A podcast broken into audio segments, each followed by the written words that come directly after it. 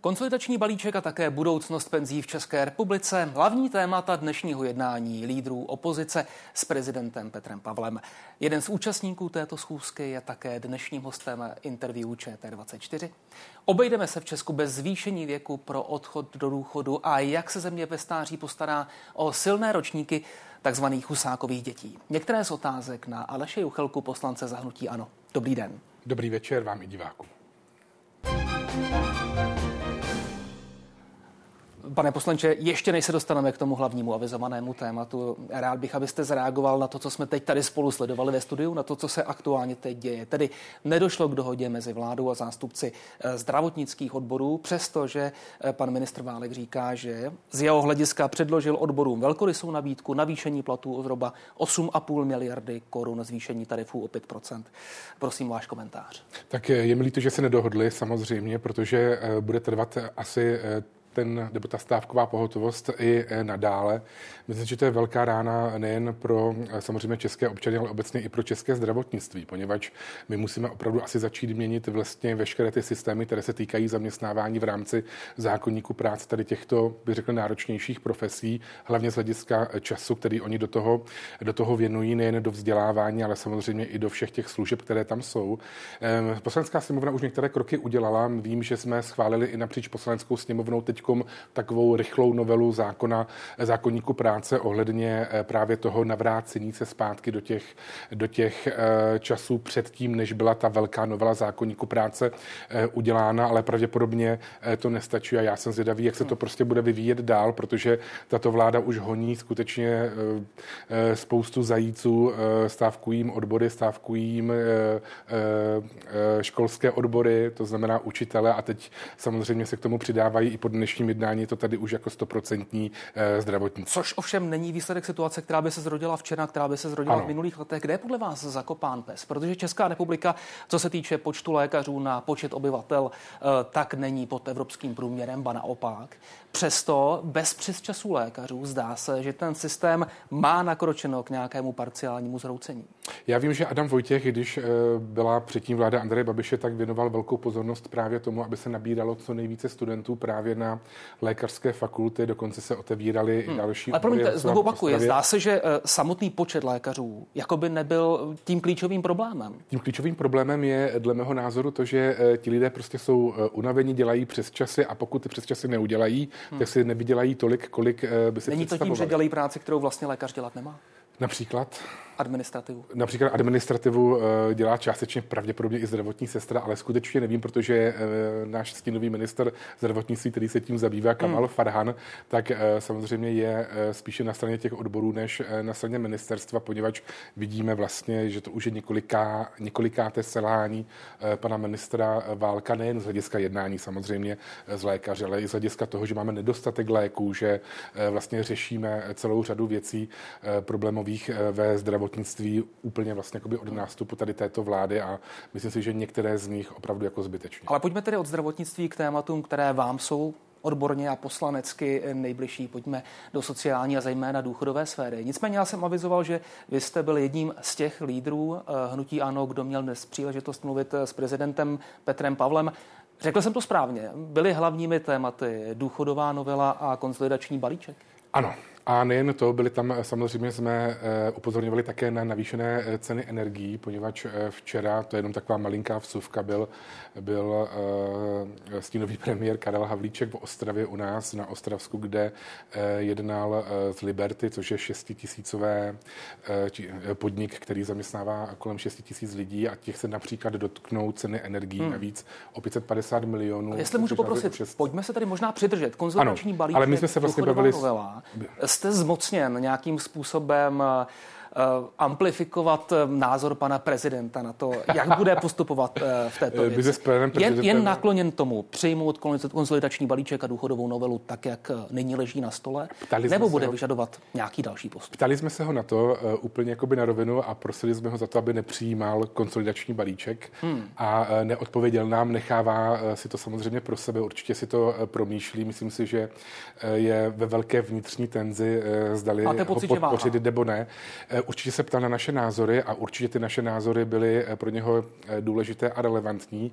Já sám jsem ho upozorňoval na některá slabá místa právě v rámci toho konsolidačního balíčku do budoucna po roce 25 pro některé dle mého názoru ohrožené, sociálně ohrožené skupiny, skupiny lidí a domnívám se, že opravdu v tuto chvíli prostě přemýšlí nad tím, jak se ke konsolidačnímu balíčku postaví, protože ho má tuším v pátek, eh, v pátek mu uplyne termín, zdali ho má podepsat nebo vetovat. To, co ale zaznělo naprosto jednoznačně z vaší strany, je, pokud to veto nepřijde, přijde další podání k ústavnímu ano, soudu, budeme to už třetí určitě, za několik posledů. Budeme to zvažovat, poněvadž to opět bylo samozřejmě hlavně... Pardon, je to tedy ve fázi zvažování, není to automatismus, ano, když nebude samozřejmě bavit veto, ještě v tuto chvíli, se o tom budeme bavit, uh, bavit na klubu, protože tam zase samozřejmě uh, my řešíme spíše ten proces toho, jakým způsobem vláda dosáhla toho, uh, toho schválení konsolidačního balíčku, kde bylo tuším přes 70 ještě přihlášených hmm. poslanců, ale ona navrhla, protože samozřejmě dělá všechno v časovém presu, veškeré zákony, ty důležité důležité, jako jsou penzijní reforma, tedy tento konsolidační balíček, potažmo samozřejmě eh, do budoucna, to znamená v průběhu příštího měsíce i zákon o státním rozpočtu v časovém presu a vlastně to řeší tím, že opravdu natvrdo dává termíny na hlasování ve třetím čtení. Což je ovšem stejná metoda, jakou vy jste použili, když jste seděli mm-hmm. ve vládě, když eh, šlo o eh, elektronickou evidenci ano, vysvětlím to, vysvětlím to. My jsme vlastně tu elektronickou evidenci tržeb drželi 370 dní v diskuzi. 370 dní jsme se o ní bavili v prvním, druhém a e, třetím e, čtení a až poté, kdy se to vlastně dle nás všechno prostě už e, e, vydiskutovalo, hmm. tak jsme tady k tomuto přistoupili. Už tam nebyl žádný další přihlášený poslanec, bylo tam naopak 700, já říkám, šikanózních pozměňovacích návrhů, protože 700 návrhů samozřejmě e, e, hlasujete ne, dva dny. Neřekne vám na to ústavní soudce či ústavní soudce, že není v zásadě ne, velký je rozdíl velký, mezi pozměňovacím ne, návrhem a Tam je velký rozdíl právě v tom, že my tady jednáme často, často přes noc, často jednáme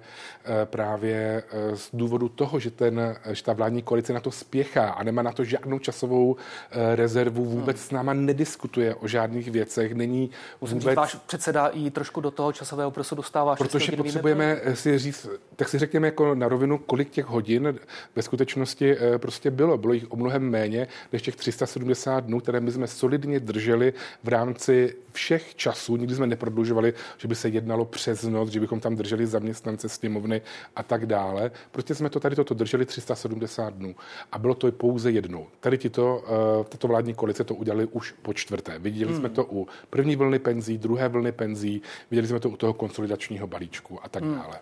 Uh, co mě vlastně zajímá je, jestli máte jasno, uh, a jestli máte představu, jak velkou šanci máte u ústavního soudu. Omlouvám se, že v tuto chvíli musíme ovšem se vrátit k tématu vyjednávání. Určitě, vraťme se, budeme to zase dále komentovat. Zdravotníků konference pořádají společně, ale zřejmě je to signál, jak ministerstvo eh, přistupuje k případné dohodě. Jsem ale velmi rád, že nakonec pan minister zmínil to, co ve svém úvodním vystoupení tak jak si pominul a co já považuji za nejdůležitější. Eh, já jsem požádal pana ministra, aby neházel flintu do žita a abychom se v zájmu pacientů snažili hledat dohodu do poslední možné chvíle. Takže jsem požádal, abychom jednali ještě příští týden a na základě toho tedy budeme mít další jednání v pondělí eh, v 16 hodin eh, zase zde a já doufám, že se někam eh, posuneme. Chtěl bych uvést na pravou míru, když občas padají slova o protestu, o stávce dokonce a podobně. Prosím vás, od 1. prosince budou lékaři pouze dodržovat zákon této země, zákon, který napsali politici a odhlasovali politici jako pan minister. To znamená, jsou nějak nastavené zákony a my všichni jsme povinni je dodržovat. Je určitě dobře, že zde padlo to, že ta jednání není možno eh, regulovat pouze na otázku finanční, že skutečně se jedná o to, jak bude vypadat zákonník práce a to nejenom ten provizorní do července příštího roku, ale jak bude situace řešena dál. Jsou zásadní problémy se specializačním vzděláváním lékařů a zase není to pouze otázka, jestli je někdo šikanován či není, ale vyžaduje vzdělávání systémové změny, aby bylo dostupné v regionálních nemocnicích, aby lékaři byli navzájem více zastupitelní a jedinou garanci pro lékaře může v této oblasti představovat eh, kontrola Českou lékařskou komorou. A dostávám se k tomu odměňování. My jednoznačně trváme na tom, že je třeba sjednotit odměňování ve všech typech eh, nemocnic, bez ohledu na to, jestli jejich zřizovatelem je stát nebo kraj, eh, protože všechny jsou financovány stejně prostřednictvím veřejného zdravotního pojištění a všechny zajišťují veřejnou službu.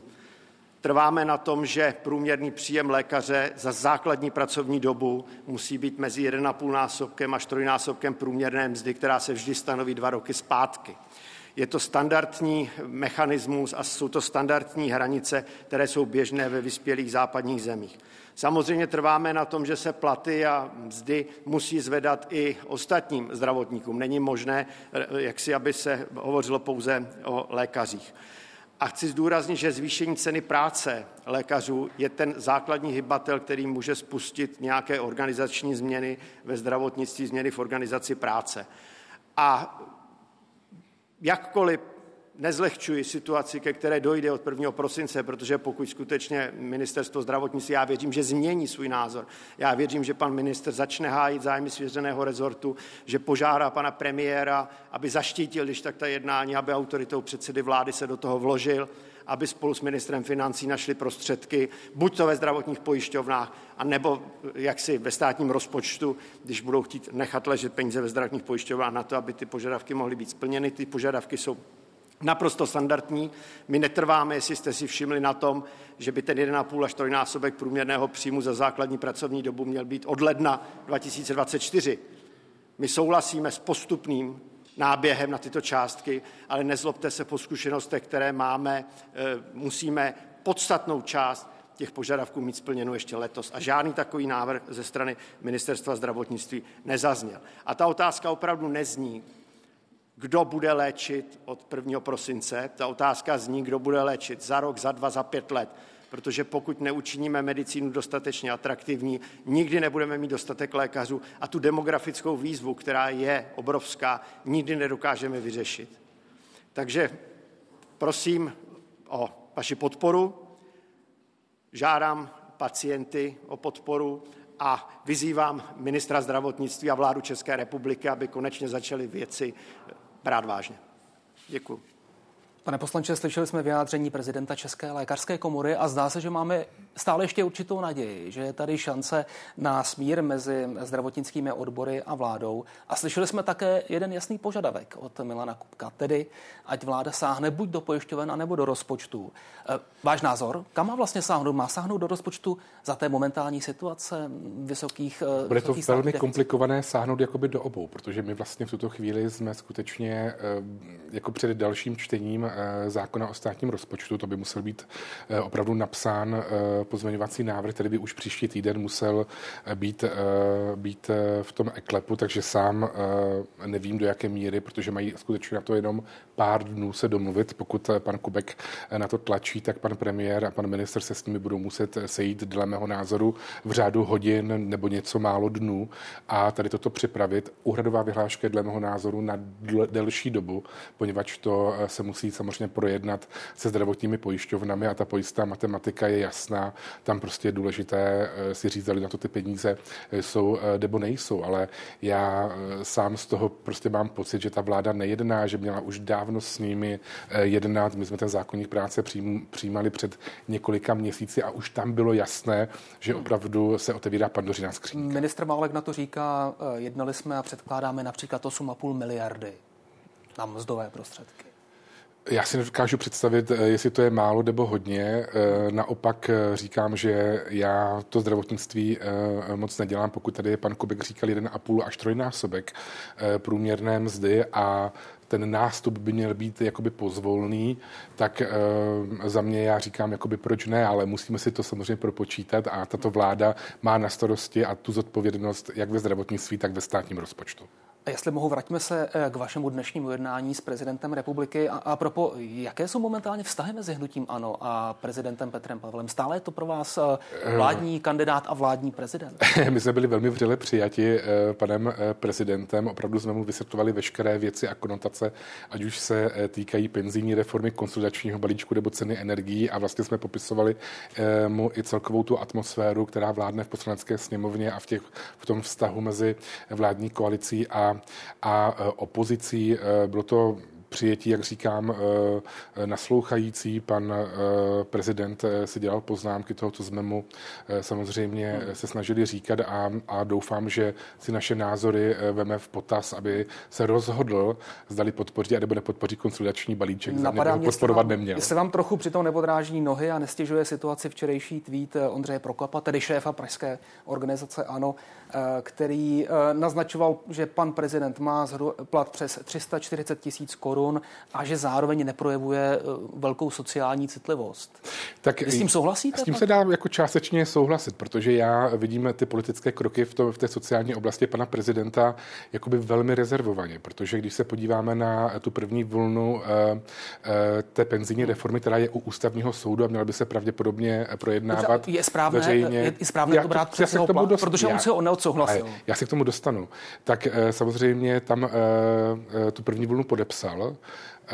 ta čelí ústavní stížnosti a já jí strašně věřím, že by to mohlo eh, skutečně jakoby výjít, že je napsaná eh, velmi dobře a velmi dobře vyargumentovaná, hlavně z hlediska retroaktivity a to, že byla přijata ve stavu legislativní nouze.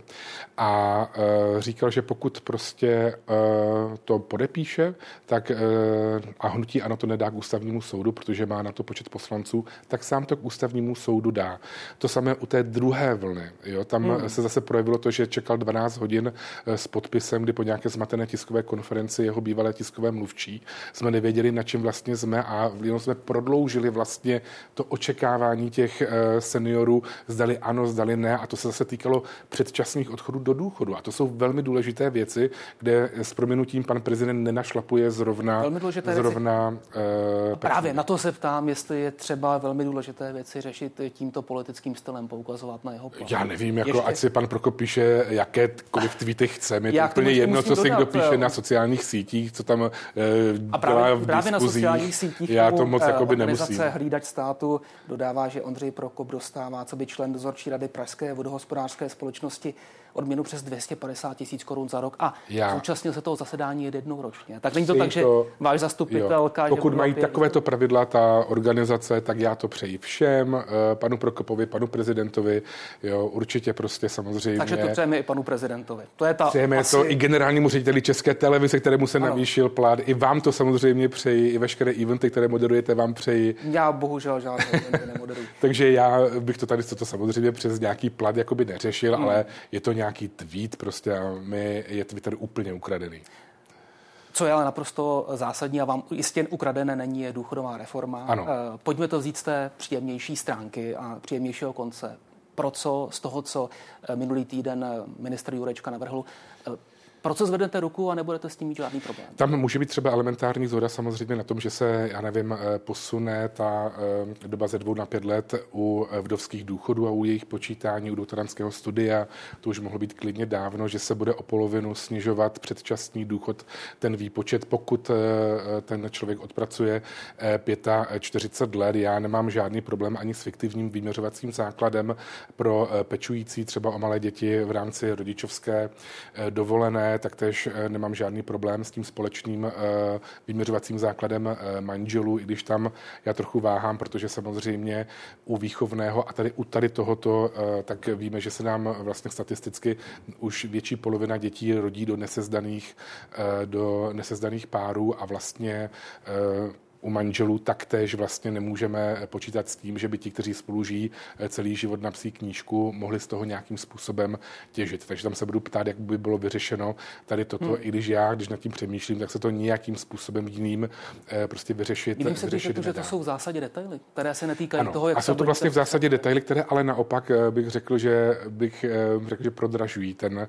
penzijní systém, poněvadž hmm. vlastně jakoby navyšují, až kromě jakoby výchovného, které je upraveno tak, že u prvních prvních dvou dětí vlastně ten poměr, když se to vypočítal v rychlosti, tak klesne na 250 korun na dítě, ale až od toho třetího a dalších vlastně eh, budou pobírat ty rodiče 500 eh, korun. Tady proti tomu v důsledku také nic nemám, protože ten důchodový systém, ten páteřní, průběžný, je postaven na dvou klíčových faktorech a to je opravdu demografická křivka. Zdali se nám rodí ta další generace, která do toho hmm. průběžného systému bude přispívat a potom je to ekonomický růst, který je velmi důležitý. Tomu se v zápětí dostaneme, ale pojďme teď té méně příjemné stránce věci. Vy jste tak prohlásil, fajn. už teď máme výhrady k navýšení věku odchodu do penze a ano. snížení tempa růstu důchodu. Není to právě to nejpodstatnější hmm. a páteřní, co s tou reformou ano. přichází? To jsou právě ty dvě věci, na kterých my se opravdu nezhodneme, protože když se podíváme na... Uh, Promiňte, ano. naprosto neshodnete. Vy se nedovedete představit žádnou formu navyšování odchodu věku do důchodu, ani tu, o které mluví současná mm-hmm. vláda, tedy prodlužujeme soustavně mm-hmm. podle toho, jak vypadá věk dožití. Ano, tam je to vlastně o maximálně o dva měsíce. Ten věk dožití vlastně, tak jak ho eh, známe eh, z Českého statistického úřadu, to je vlastně jakoby jediné tvrdé datum a na tom jsme se dneska, doufám, že nic neprozradím, zhodli i s panem eh, prezidentem, který říká úplně stejně jako já, že bychom měli prostě nějakým způsobem promixovat a vytvořit percentuální poměr u věku dožití ve zdraví a u věku dožití, to znamená ano. té tvrdé a té měkké. Ale z toho vyplývá, že v zásadě nejste proti, a, respektive je to nevyhnutelné. A u zvyšování věku odchodu eh, do důchodu, tak e, samozřejmě tady toto hraje jednu z těch klíčových rolí, ale také to, jakou máme ekonomiku v České republice. A my jsme nejprůmyslovější stát v České republice, kde skutečně v máme, v Evropě, promiňte, máme, e, máme těžký průmysl, pořád jako máme ho i energeticky samozřejmě nejnáročnější, ten průmysl v rámci Evropské unie a je potřeba na to to brát ohled. Já si nedokážu představit ani člověka, který třeba že celý život jezdí s vysokozdvižným vozíkem, že by potom uh, se hmm. uh, nějakým způsobem rekvalifikoval třeba na novináře nebo účetního. To si myslím, že uh, de facto není možné. Rozumím, toho, ale, ten věk dožití, ale v celkovém obrázku za to Jste tedy kategoricky proti navyšování věku do důchodu? Ano, v tuto chvíli ano, protože my nemáme ani ten výčet těch náročných profesí, kterých by se to týkalo. To Pokud je budeme mít, budete pro? To neřík, to, vy jste opravdu kategori, kategorický, pane Jonáši. Jo? Já říkám, že můžeme se samozřejmě potom do budoucna o tom bavit, pokud budeme vědět, jaké ty podmínky budou úplně přesně pro jaký druh eh, eh, hmm. činnosti. Krom toho ten věk dožití je veličina, kterou má pouze 8 eh, států v Evropské unie. unii. Ostatní mají také některé opravdu zafixovaný ten strop věku odchodu do důchodu. Záleží na jednotlivých těch důchodových systémech, tak jak je v Evropě máme. A hmm. já jsem si nechával v březnu dělat parlamentním institutem velikánskou studii právě o těch evropských důchodových systémech, kterou jsem věnoval i panu prezidentovi dneska a, a určitě tam je jakoby celá řada prostě inspirativních věcí, které ale v této důchodové reformě a my říkáme, že to není důchodová reforma, že to je pouze změna parametrů, nemáme, protože ona se opravdu jenom zabývá prvním pilířem. Hmm. To znamená tím, co dělá MPSV, ten druhý a třetí pilíř a drtivá většina těch systémů v Evropské unii je postavena na tří pilířovém systému, tak tam není. Proč jsem kategorický? Eh, navyšování věku odchodu do důchodu je naprosto zásadní parametr. Eh, schválně, jestli eh, si typnete a odhadnete autora těchto věd, pardon, Zpráva ministerstva práce o stavu důchodového systému mluví o zvýšení důchodového věku u čtyřicátníků Toto jednoduché opatření by mělo zásadní pozitivní vliv na udržitelnost systému. Kdo myslíte, že to prohlásil?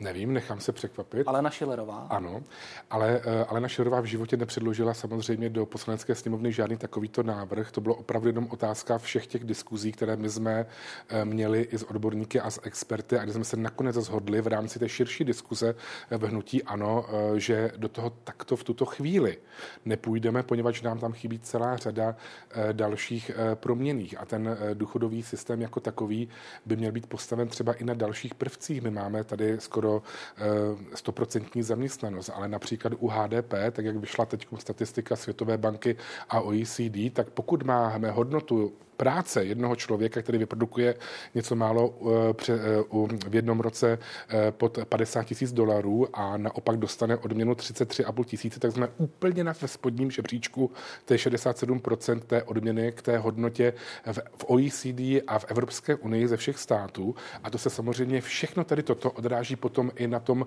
výběru do toho průběžného systému, protože máme nízké mzdy automaticky, máme například, co se týká HDP, tak ten poměr na ty důchody máme eh, spíše nižší než vyšší v Evropské unii. 8,5% HDP vynakládáme na důchody. Máme vynakládat víc? Průměr je 10,7 přes 12% třeba vynakládá To znamená, že nebudeme Německo, vynakládat, respektive, že budeme vynakládat eh, více peněz na důchody, logicky budeme vynakládat méně peněz na Ne, my se můžeme podívat třeba na ty parametry jakoby jiné, protože, jak říkám, demografická křivka je jednou z těch zásadních veličin, tak třeba, já nevím, v Německu funguje to, že máte bilanční poměr mezi eh, počtem důchodců a těch, eh, kteří přispívají do toho systému a to je jeden z parametrů na výpočet důchodu. To znamená, že když ta generace třeba nebude bude mít opravdu tolik dětí, které na ní budou vlastně pracovat a odvádět do toho systému, tak bude na tom vlastně automaticky byta, protože ten poměr takový bude. Ve Švédsku to funguje jako to, nominální by, bilance velmi, aktiv a pasiv. Pokud by tento systém fungoval, znamenalo by to velmi trudnou budoucnost pro celou generaci důchodců. Ne, protože to je jenom jeden eh, z mnoha parametrů při výpočtu důchodů. Těch máte opravdu eh, desítky eh, a, a má tam různá zastropování. To není tak jednoduchá věc vypočítat důchod. Každý to má samozřejmě individuální podle toho, jak dlouho, já nevím, studoval, jak dlouho pracoval, kolik vydělával, kolik měl dětí a, a tak dále. Takže těch proměných je tam celá řada a jeden z nich, například v Německu, je opravdu ten bilanční poměr mezi těmi starobními důchodci a těmi, kteří do toho systému přispívají. To znamená tu generaci, kterou ti důchodci vychovali a vlastně, a vlastně té společnosti dali. Ale Šuchelka, poslanec zahnutí Ano, byl hostem v interview ČT24. Děkujeme. Já moc děkuji za pozvání. Týden dostávky připomenou večerní události komentáře, co přesně protestující chtějí a v čem je ochotná vláda ustoupit. S klíčovými aktéry, ministrem financí Zbyňkem Stanjorou z ODS a šéfem odboru Josefem Středulou. Dívejte se v 10 hodin večer. Teď už události. Hezký večer.